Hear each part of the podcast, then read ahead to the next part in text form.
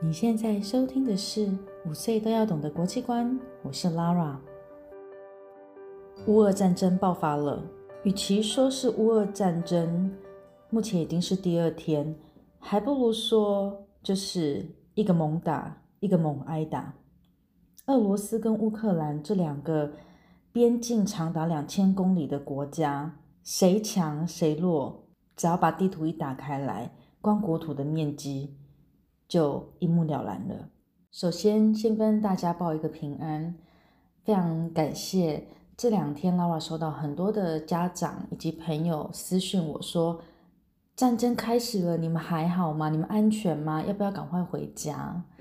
谢谢你们。我觉得在这场大的悲剧里面，对于我们家人来说，唯一小小的幸运的就是我们处在莫斯科。莫斯科是俄罗斯的首都，以目前的态势来说，莫斯科是相对安全的，我们也是相对幸运的。是，我也不敢说莫斯科就是一个很安全的城市，不，它一点也不安全。在过去的一个月以来，我们家小朋友的学校就发生过了两次的疑似有炸弹爆裂物。所以我们必须提早去把小孩子赶快接走，然后让俄罗斯的警察，呃，以及他们的特勤来检查是不是真的有爆裂物在学校里面。这样子的事情在台湾应该是很难想象吧？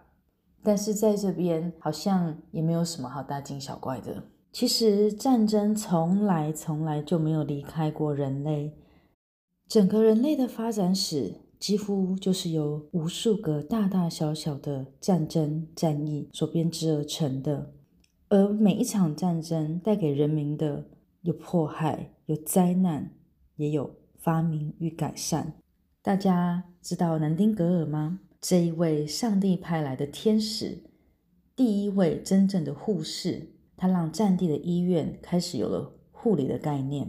而他是在什么时候出现的呢？一八五三年，克里米亚战争爆发。隔年，南丁格尔便和其他三十八名女性志愿者护士前往英国主要军营的所在地克里米亚半岛，也就是跟今日发动战争的主角有着极大极大的关系。就在一百六十九年前，俄罗斯当时候是沙皇亚历山大二世发动了克里米亚战争，主要的敌人是今天的法国。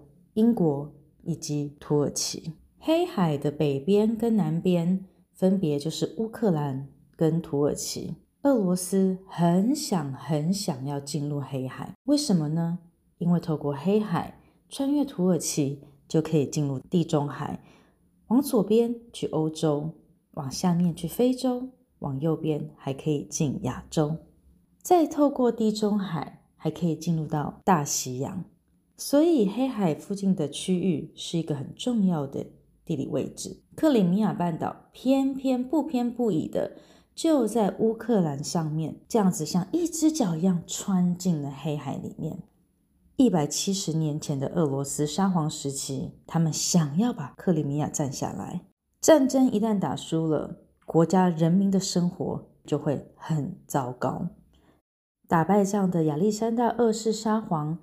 在国内又想要解放农奴，虽然解放农奴这件事情的本质上面是正确的，但是当民不聊生的时候，引发起来的民怨就很大了。现在在彼得堡，世界上最大的马赛克东正教教堂——浴血教堂，是亚历山大二世的儿子。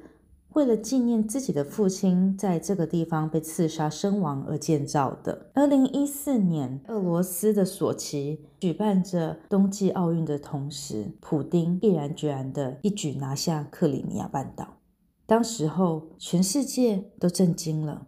但是，除了口头上的谴责以及经济制裁之外，好像大家也无可奈何。八年过去了，这次普丁决定全面进攻乌克兰。他的理由是北约东扩危害到俄罗斯的国土安全。那到底什么是北约东扩呢？北大西洋公约组织 NATO，很多人可能会不知道，或者是曾经听过，但是很不确定这到底是什么。简单的来说，北约就是以美国为首，加上欧洲的几个主要大国，为了要防范俄罗斯，这个也是他们认为真实的敌人，而组成的一个军事同盟。而后陆陆续续的，在欧洲许多的国家也加入了，在北美洲的加拿大以及在南边的土耳其，也都是属于北约组织的成员。如果你现在方便把欧洲的地图翻出来，或是你的脑海里面有地图的概念的话，我们可以从最左边的国家开始想。我们很熟悉的英国、法国、西班牙、葡萄牙、德国和比如意大利，这些都是属于北约的成员。在这附近有两个国家不属于奥地利、瑞士。再往右边看，波兰、白俄罗斯、乌克兰。爱沙尼亚、拉脱维亚、立陶宛、波罗的海三小国，对欧洲来说，属于欧洲的国家大概就到这边了。那白俄罗斯跟乌克兰呢？他们不是也连在一起吗？如果大家还记得的话，在二零二零年的八月，白俄罗斯发生了一个很重要的事情，他们的人民起来抗议白俄罗斯的老爸，他从很亲爱的爸爸变成很霸道的老爸，执政了二十几年的老爸，大家希望。你可以下台，但是老爸不愿意。面对人民的抗议，他选择请求俄罗斯的支援。抗议还是被镇压住了。老爸继续当老爸。白俄罗斯基本上已经是俄罗斯的囊中物了。在曾经的苏联时期，乌克兰是苏联联邦国里面最重要的成员之一。乌克兰的这一片国土。其中有三分之二都是非常非常肥沃的黑土，它可以种植许许多多的稻物，曾经也被称为整个欧洲的粮仓。除此之外，在乌克兰里面更有高达八十几种各式各样不同的天然资源煤矿，这个地方也是许多高知识、高科技发展的人才聚散地。曾经的军事实力在苏联时期。成为了世界第三的核武发展国家。苏联解体之后，乌克兰的人民开始想，到底什么才是对他们是最好的？是要再继续向俄罗斯走向吗？还是要向他的另外一边欧洲的国家们呢？现在的乌克兰人民们，他们选择要朝向西方，要像欧洲一样。于是这几年，他们积极的争取，想要加入欧盟、北约。为什么他想要加入北约呢？就像我们刚刚有提到的，北约是一个军事同盟的协定。北约的所有成员国里面有签订一条合约，只要有任何一个成员国的国家领土受到了威胁或者是侵略，所有的成员国都应该要有义务一起起来帮助他抵抗入侵。想要自保、想要发展的乌克兰，在这个时候也就给了俄罗斯的普丁一个非常好的借口。普丁说：“好啊，你现在想要加入北约，那不就是要把北约本来的那条防线再继续的往东边、往我这边靠拢过来吗？”这也就是大家最近可能常听到的所谓“北约东扩”的意思。普丁认为，北约的成员国。他的这道防线一直不断的往自己靠，会造成他的国家有非常大的危机。于是，俄罗斯的总统普丁认为是你们逼我的哦，是你们逼我不得不先发制人啊！就这样，战争爆发了。无论是在乌克兰或是在俄罗斯的人民们，没有一个人不处于惊吓的状态中。所有人都非常的惊讶，怎么可能呢？俄罗斯跟乌克兰有什么关系？其实他们的血缘真的是一脉相承的。乌克兰人是斯拉夫人为主，俄罗斯也是以斯拉夫人为主体。后来俄罗斯被东边的蒙古统治了三百多年，所以在俄罗斯现在的这片土地上面，已经有包含超过百种以上的民族了。除了过去的历史文化、宗教信仰的相同性非常高之外，我们就讲一讲现在的俄罗斯跟乌克兰这两国之间，已经有许多人的家庭、亲戚、朋友分别各居于两个地方。所以这个已经不是所谓的血浓于水的历史情怀，而是真真实实的在两个国家居住的有相同的生活的人民们，在文化经济非常紧密相连的状况之下，任一方的人民是怎么都没有想到，真的会打起来。但是大家千万不要以为在这两个国家之间过去是一片和平，并不是的。自从二零一四年俄罗斯入侵了乌克兰的克里米亚半岛之后，在乌克兰东边跟俄罗斯接壤的地方，就一直不断有一些冲突，也被称之为分离分子。对乌克兰来说，这是分离分子。因为他们想要把乌克兰的国土一分为二，他们认为他们自己这些人是属于俄罗斯的。这个地区的分离分子也在这几年间不断的跟自己的政府进行一些内战。俄罗斯在后面的态度，当然就是支持这些所谓的分离分子。也许就是因为这些零星的冲突不断，大家也就习以为常了，大概也就是那样了吧。大概也就是只有在那些地区才会有冲突吧。任谁也没有想到，这些冲突竟然在一夕之间直捣首都基辅。战争第一天，普丁就以迅雷不及掩耳的速度，陆海空三路包插整个乌克兰。看起来他是想要速战速决，但是所有人都在问：为什么要打仗呢？难道疫情死的人还不够多吗？为什么要战争呢？难道世界还不够乱吗？那就让我们来想一想，为什么普丁要打仗？当我们想要知道别人为什么要做一件事情的时候，与其用自己的想法去判断别人的行为，更好的是把自己放在他的位置上面思考看看，如果你是他。你会怎么做？你想怎么做？普丁是民选出来的总统没有错，但是一位民选出来的总统可以当任二十几年，可以修改宪法，可以当了总统之后再当总理，再回来当总统。嗯，我想这个所谓的民主跟民选，可能跟我们在台湾的定义不太一样哦。我们可以说，普丁就是一个专权的统治者。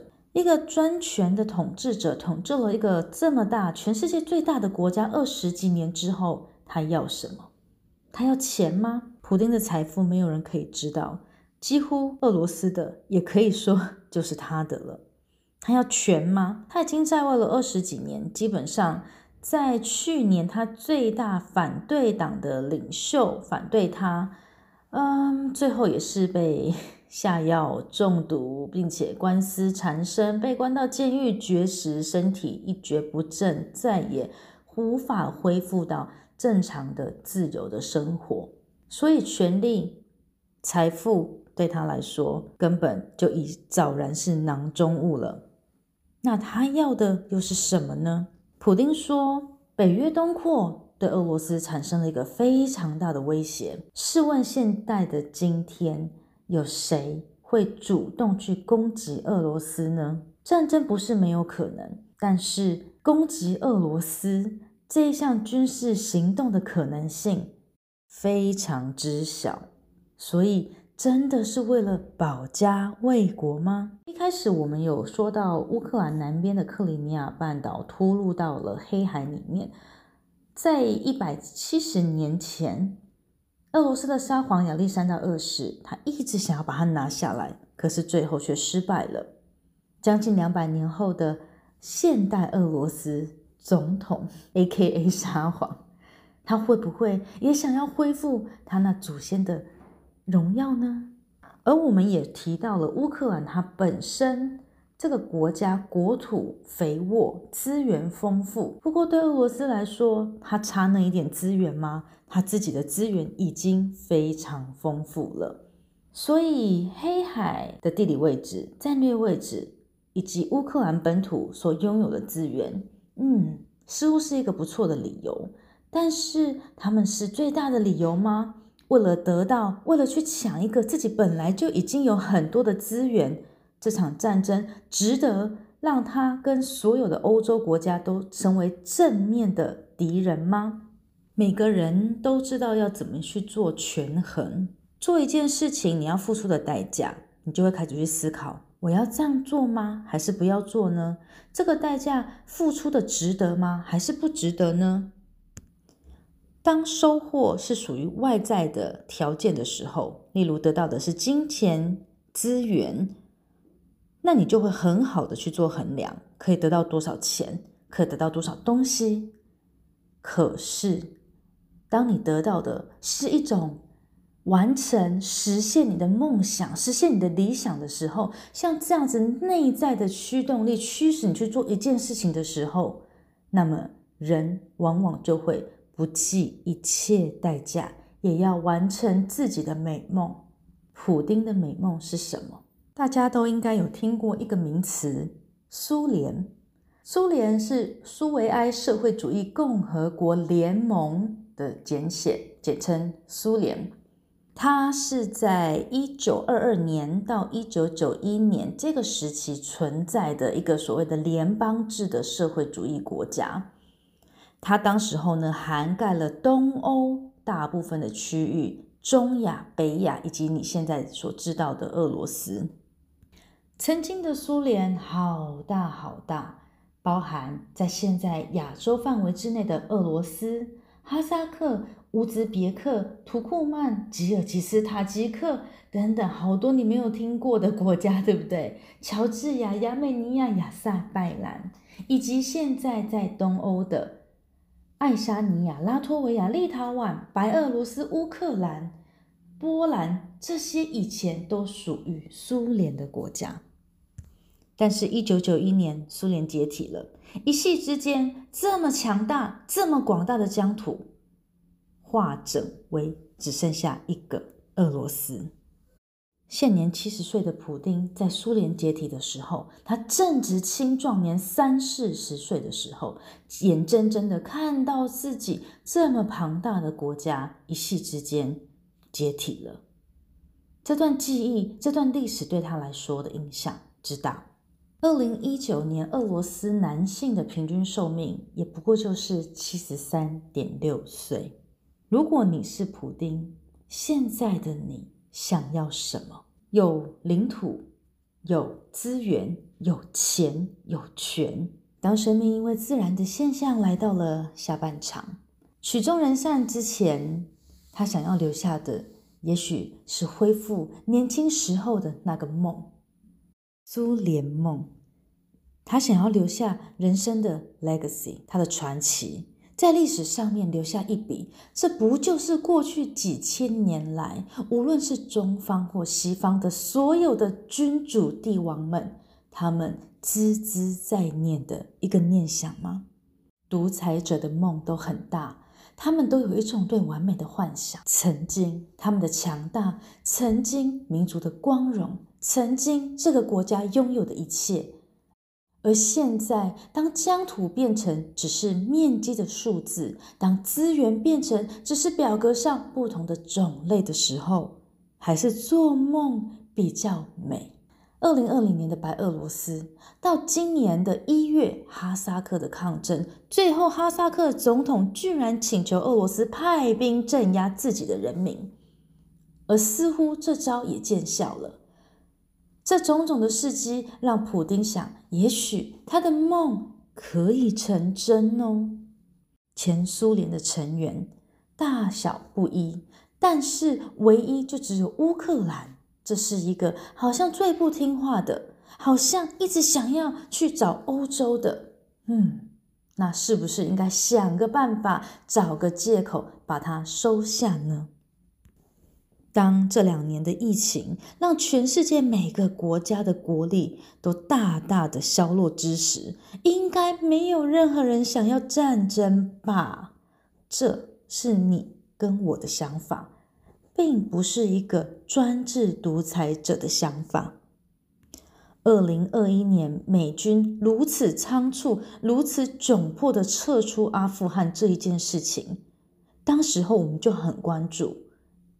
确实，在半年之后，他对世界上有多少人的影响之巨大，为什么呢？什么一个离我们如此遥远、千年以来大战小战不断的阿富汗，跟我们会有影响呢？国际局势牵一发而动全身，这句话真的已经不是讲讲而已了。因为美国总统他的一个决策，他撤军的方式，他面对这些专制不对。破坏秩序的人的态度，让世界上其他的国家、其他的领导者看到了。OK，也许我当坏学生，顶多就被念一下而已，也不会发生什么事嘛。也许这个看起来是以前世界警察的人，现在好像没有警棍、没有枪，他也不过就是一只纸老虎而已嘛。也许这些在欧盟国家的所有的人就说：“我们要捍卫民主，我们要遵从民主的原则与真谛。”也不过就是说说而已嘛。好像我可以去突破他们的底线，来完成我自己的梦。好像我可以当一个坏学生，顶多被骂一骂、念一念，也不会怎么样嘛。从半年前的今日阿富汗，明日台湾，到现在的今日乌克兰，明日台湾，明日的台湾什么时候会到？我们不知道，我也不想要危言耸听，但是我很担心，因为我真的感觉到战争是如此的靠近。有许多的分析师把台湾跟乌克兰的处境相比拟，但是其实，嗯，Lara 觉得 Yes and No。从地理位置、战略价值、经济命脉以及邻近国家对于自己的态度跟盘算，台湾跟乌克兰都非常的不同，本质上的不同。但是让我们担忧的是，今天因为有一个坏榜样出现了，今天这一声第一炮的声响开始，世界秩序它就乱了。有了第一个坏榜样，没有受到很严格的惩罚。那其他的人有样学样，真的不是不可能。现在世界上到底有哪个地方是绝对安全的呢？我不知道，我真的不知道。但是我很想要跟大家说，我们不能够再被温水煮青蛙下去了。无论是哪一个国家发生战争，无论是哪一个地区发生什么事情，大家都一定要关心。用一个理智、用客观的方式，我们一起去想一想，一起去分析，然后准备准备自己的未来。战争在人类的历史上从来就没有缺席过，但是这并不代表我们得失去希望，得失去信心。通常的战争是由谁发起的？让我们一起想一想，战争通常会是由谁发起的？都是会由专权的统治者发起的。幸运的是，活在二十一世纪当下的我们，在这一个世界当中，绝对赚钱的国家已经比以前少非常多了。这些是怎么来的？是人民进步、文明进步，没错。当一般的人民们开始接受了教育，我们有了自己的想法，我们会思考，我们会思考之后，我们会把它表达说出来，才能够去改变现状。你跟我也许都不是那一个可以按下按钮决定权的人，但是。我们的想法，我们的声音，却是可以把那个可能会按下按钮的人选出来，或者是不把他选出来的绝对关键因素。面对世界的动荡，我无法打仗，也不愿意打仗，但是我们能做些什么呢？Laura 真心的在这边呼吁。在台湾，不只是台湾，应该是说在全世界各个地方，其实都一样的。不要再如此的安逸的过着自己小确幸的生活了。世界真的跟我们是紧紧相连的。如果我们不主动做些什么，如果我们不主动去了解、关心、发出声音，对这世界上所有的事情的话，我们就会像温水煮青蛙一样，渐渐的就没有声音，渐渐的。也动弹不得了。在这世界上，对许多人来说，战争从来没有离开过。叙利亚的内战、也门、阿富汗以及非洲的许多国家的内战，从来都没有消停过。